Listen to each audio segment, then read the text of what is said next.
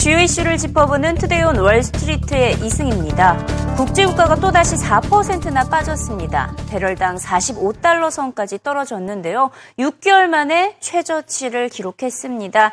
올 들어 벌써 12%나 빠진 상태고요.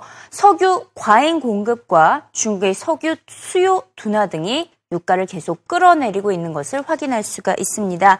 지난주 로이터의 조사에 따르면 OPEC의 7월 석유 공급량이 역사상 최대 규모에 달했던 것으로 나타났는데요. 이처럼 유가 하락세가 지속되자 배럴당 30달러대까지 떨어질 것이라는 전망에 점점 더 힘이 실려가고 있습니다. These prices are very reasonable. But I think they're going lower. I mean, uh, some other analysts, and I'm kind of like the Milli Vanilli of analysts. I read what everybody says and I decide who's got the vested interests. And actually, right now, we've been through the best demand cycle in terms of July and, and June that we've been in for a while. So that's as good as it gets, and it gets pretty awful right now for demand in the next 90 days or so. So I think you could see another 10% pullback or so, maybe a cup of coffee about $39 you can't predict what you don't want to happen. And a lot of people were predicting what they wanted to happen. They wanted to see oil get fortified. They wanted higher prices. There was a buzz that we couldn't possibly be this low. We can be this low between 40 and $60 for probably a couple of years. What people have to look at is supply. Not only have we seen an increase in OPEC supply, we've seen an uh, increase in non OPEC, non shale supply. Now, shale is finally coming down a little bit by about 150,000 barrels a day or so. Well, when you look at some of the numbers for the fourth quarter, you have perhaps 2 million barrels more crude oil coming to market than you have demand. Still. Still a problem. Now, China is big. I mean, if China continues to show growth that's a little bit anemic, that's a big problem. On the other hand, they could start adding to their uh, own strategic reserves, and that could be a game changer.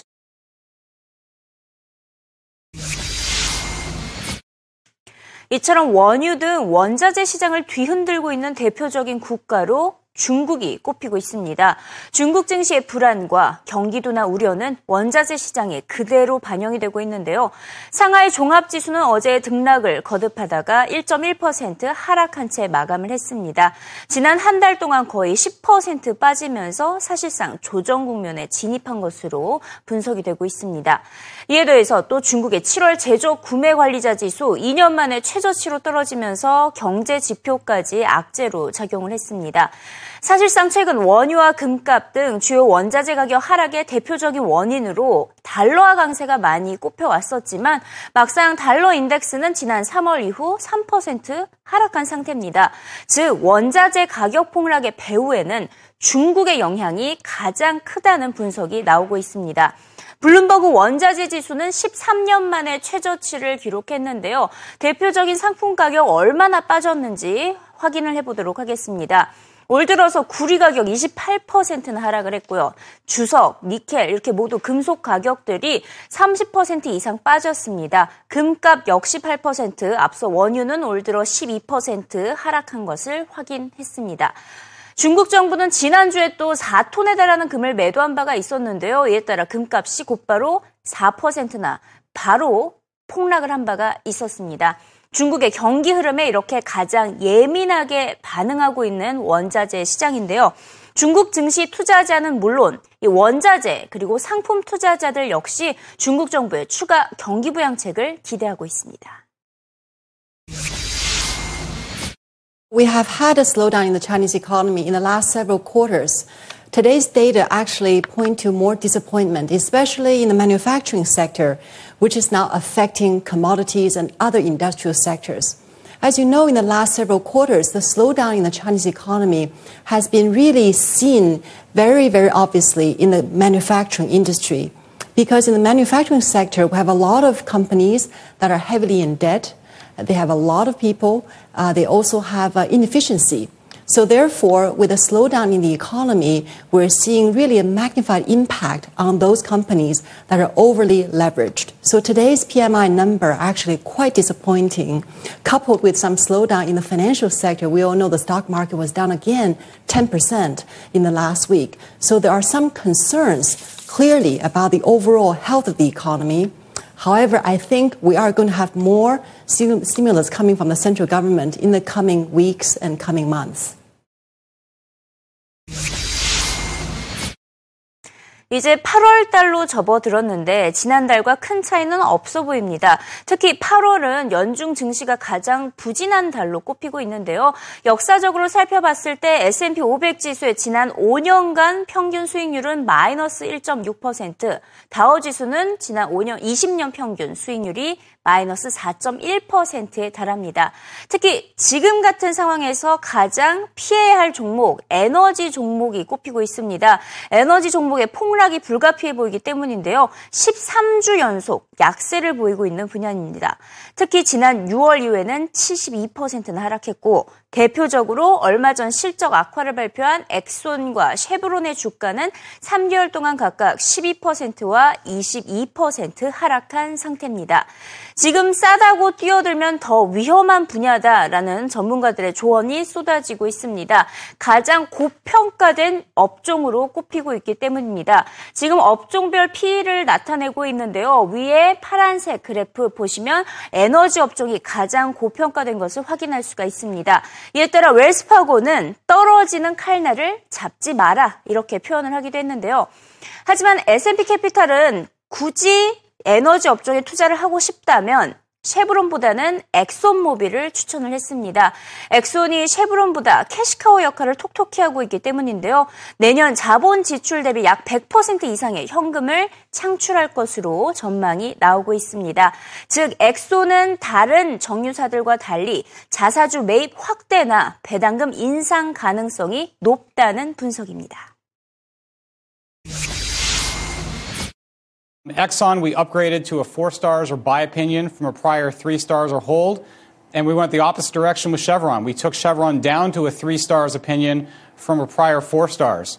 Um, I, I, think that we're, we're in what looks to be a sustained low oil price environment. And in that kind of environment, I would rather be playing defense. And I think Exxon um, is, is a more defensive, more of a value play uh, than Chevron is at this point they're different in a couple of meaningful ways. Uh, the first is that uh, Exxon does a far better job at generating free cash flow than its neighbor Chevron. Uh, Exxon looks to generate probably close to, to 140% cash from operations relative to their capital spending in 2016. That gives Exxon the luxury to do a lot of different things. It can wait out um, a weak oil price environment. It can think about using some of that excess cash either for buybacks, for dividend, uh, dividend increases, uh, or for acquisitions. Chevron, by comparison, looks to be kind of treading water on free cash flow uh, in 2016 and is, is uh, looks to have a free cash flow deficit in 2015. Chevron has a lot of balls in the air. They've, they've identified 2017 as kind of a milestone year for them. Uh, and I think that um, it's not impossible for them to pull it off, but I think it's going to be difficult and I think it's more risky. 오늘 장에서 애플과 트위터 빼놓을 수 없는 종목이 됐습니다. 애플의 주가 2% 넘게 빠졌고 트위터 역시 5% 넘게 하락을 했습니다. 두 기업 모두 성장성 의구심이 확대됐기 때문인데요. 특히 애플의 경우에는 200일 이평선을 하회하면서 지난 4월 3일 이후 최저치를 기록했습니다. 200일 이평선을 하회하는 수준이 오랫동안 지속될수록 주가는 추가 하방 압력을 받게 된다라는 의미를 갖고 있는데요. 실제로 지난 2012년 10월에도 애플의 주가는 200일 이평선을 하회하면서 6개월 동안 주가가 30%나 폭락한 바가 있습니다. 현재 애플의 주가는 지난 7월 20일 133달러 최고점에서 9% 가까이 빠진 상태입니다. 사실상 조정 국면에 진입했다고 볼 수가 있고요. 에버코어 기간은 119달러가 붕괴되면 지금보다 11%더 떨어질 것이다. 즉 107달러까지 밀려날 것으로 전망했습니다.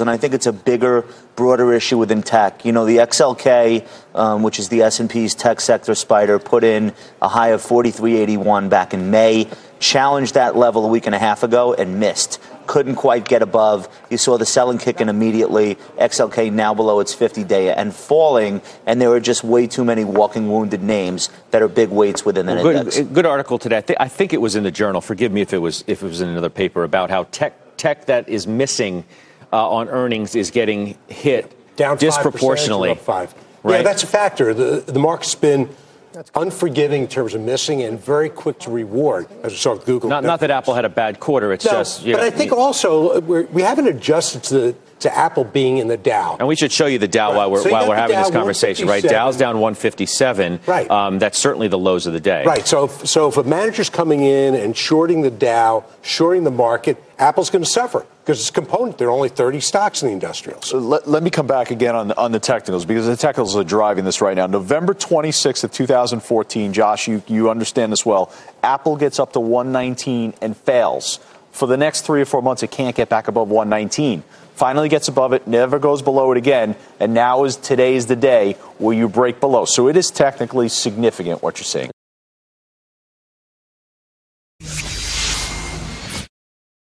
애플의 주가가 이렇게 갑자기 빠진 것은 신제품 모멘텀이 전혀 없어 보이기 때문입니다. 실제로 중국에서는 이미 판매가 밀려나고 있는 상황입니다. 애플이 중국에서 스마트폰 판매 순위 3위를 차지했는데요. 1위를 차지하다가 갑자기 밀린 것을 확인할 수가 있는데요. 카날리시스의 조사 결과 샤오미가 15.9%로 1위, 그 뒤로 화웨이가 차지를 했습니다. 중국에서의 판매가 감소를 하게 된다면 애플에게는 타격이 클 수밖에 없어 보입니다. 하지만 애플에 대해 여전히 매수를 추천하고 있는 BTIG 기관은 크리스마스 시즌 아이폰 신제품 판매가 관건이 될 것이라며 여전히 목표가 160달러를 제시를 했습니다. 지난 4분기 판매량 7,450만 대를 넘어서면 주가가 크게 반등할 수 있을 것으로 내다봤는데요. 지난해 애플의 수익률, S&P 전체 기술주의 수익률 11%보다 2배 이상 높은 25%를 기록한 바가 있습니다. 과연 올해도 이를 기대할 수 있을까요? 현재 애플의 주가 조정에 빠진 상태라며 저가 매수 전략을 추천하고 있습니다. Some concern about whether they can actually grow off of that massive December that they had with the launch of the uh, the six and, and the six plus. There's just this concern whether everyone is already upgraded to these larger phones and whether there's a new opportunity. So now we're in that kind of trough period before we get any early indications of how many phones that they're actually going to make um, and what type of new improvements they're going to have in the in the uh, in the latest iteration of the product. 75% of iPhone users within the base in the United States are still on legacy products, meaning phones before the 6 or the 6 Plus. So there's still a huge number of people out there that, that didn't move forward with the 6 Plus. And I think whether it's the price break on the legacy models that's coming or it's expected to come or these new products, there's still an opportunity to, to grow those numbers. And that's where that's the primary concern in the stock. That's why the stock is kind of stalled out since last quarter and what the concern is as far as moving forward. Can they grow off of that 74.5 million uh, units that they sold in the December quarter of last year?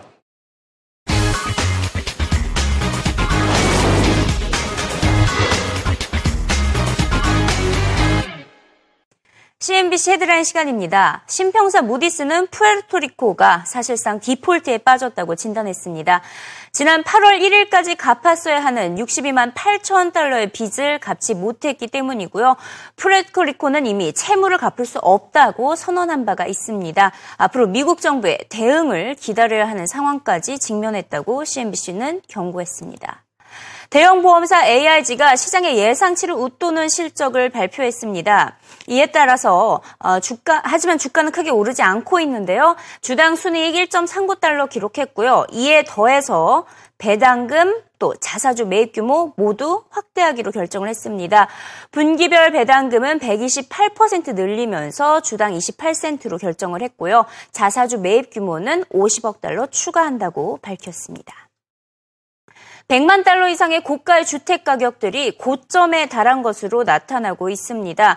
어, 비싼 집들이 더 이상 가격이 오르지 않고 있다는 의미인데요. 하지만 판매는 지난해에 비해서 많이 오르고 있습니다. CNBC의 luxury 어, 부동산 리포트에 따르면 100만 달러 이상의 주택 판매는 지난해보다 14% 증가했고요. 500만 달러 이상의 주택은 어, 같은 기간 20%나 판매가 증가한 것을 확인할 수가 있었습니다. 하지만 가격은 제자리 걸음을 했습니다. 특히 500만 달러 이상의 어, 고가의 주택들의 가격은 오히려 1.2% 감소한 것으로 나타났습니다. 2분기 연속 고가 주택 가격이 하락세를 이어가고 있다고 CNBC는 전했습니다. 버락 오바마 미국 대통령이 결국 예상대로 석탄 화력 발전소 등의 탄소 배출 감축량을 늘리고 재생 에너지의 비중을 높이는 내용의 청적 전력 계획을 발표했습니다. 미국 역사상 가장 강력한 환경 규제안이 나오게 된 것인데요. 오는 2030년까지 미국 내 발전소의 탄소 배출량을 2005년과 비교했을 때 32%나 줄이는 것을 골자로 하고 있고요. 풍력이나 태양광 등 재생 가능 에너지 발전 비중을 28% 늘리는 것을 포함하고 있습니다.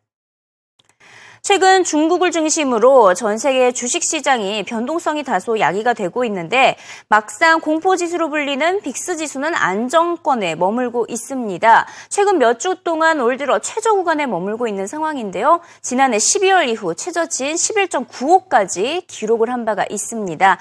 어, 일단 월요일 장에서는 10% 오르면서 13까지 올랐지만 전혀 높은 수준은 아닙니다. 즉 투자자들의 심리가 그렇게 크게 불안하지는 않다. 하는 것을 시사하고 있다고 CNBC는 분석을 했고요. 이에 따라 오히려 매수 기회임을 전하고 있다고 어, 전하고 있다고 분석을 했습니다. 이 차트 분석을 했을 때 컵을 형성할 때 주가가 오르는 현상이 어, 부각이 되고 있습니다.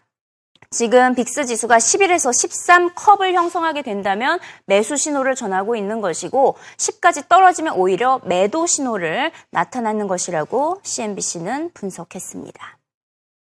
신평사 S&P가 애틀랜틱 시티의 신용 등급을 3단계나 강등을 했습니다. 기존의 더블비에서 B로 어, 하향 조정을 했는데요.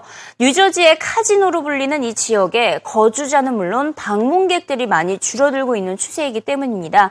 구조적 재정 불확실성에 전망도 부정적을 제시하고 있고요. 어, 현재 애틀란틱 시티는 총 1억 100만 달러의 적자를 가지고 있는 것으로 파악되고 있습니다. 트위터의 주가가 5.5%나 급락했습니다. 지난 2013년 상장 이후 가장 낮은 가격에서 거래를 마감을 한 것인데요. 주가가 30달러를 하회한 적이 한 번도 없었는데 이번에 처음으로 29달러 선 밑으로 주가가 하락을 했습니다. 아, 물론 성장에 대한 의구심 여전히 확산이 되고 있기 때문에 이 같은 현상이 부각되고 있는 것이고요. 아, 그래서 트위터 주가 더 지켜볼 필요가 있어 보입니다. 자, 마지막으로 소비 시장에 대해서 짚어보도록 하겠습니다. 미국인들의 개인 소비가 4개월 만에 최저 수준으로 떨어진 것으로 파악되고 있습니다. 지난 6월 개인 소비 지출이 전월 대비 0.2% 증가에 그친 것인데요. 하지만 월가의 낙관론자 토마스 리는 미국 소비 시장 나쁘지 않다라고 진단을 했습니다. 그래도 막상 미국인들을 대상으로 설문조사를 했더니 지출을 줄이고 있고 앞으로 줄일 것이라는 응답이 지배적이었습니다. 자녀들의 학기 시즌에 보통 소비 시장이 활성화되기 마련이지만 올해는 지난해보다 지출을 20% 줄이겠다고 응답한 부모들이 많은 것으로 파악됐습니다. 이와 관련해 전미 소매협회는 올해 학기 시즌 소비자 구매액이 지난해보다 9.3% 줄어들 것으로 전망을 했고요. 소매 판매 성장률은 3.5%에 그칠 것으로 내다봤습니다. What's happening right forward? now is there's been several studies that show the consumer could be down anywhere from 20% to up 4% for back to school. So it's not like we've got any consistent data, right? And last year, one of those studies also showed down 20, and we were up 4.2. My own forecast for back to school is up 3 to 4, which would be slightly less than last year. And there's a couple of reasons. Tech this year is not very important. There's no new iPhone 6, there's no new computer. People are not buying the Apple Watch to go back to school. So tech is probably going to be down year over year in back to school sales. Apparel is actually running at about 3% deflation. So if you bought all the exact same things to go back to school this year that you bought last year as far as wearing apparel, you'd still pay 3% less. Sales would be down 3%. So you've got to overcome that sort of thing to get actually an up year. My guess is we will have a positive year just because the low end consumer is doing better. They're paying less for energy. There's more of them working. Wages are actually going up for the first time in forever. And I think that consumer, even though the consumer confidence isn't that strong, it's at least better year over year. I think we'll see them spend because generally that consumer has spent when they can spend.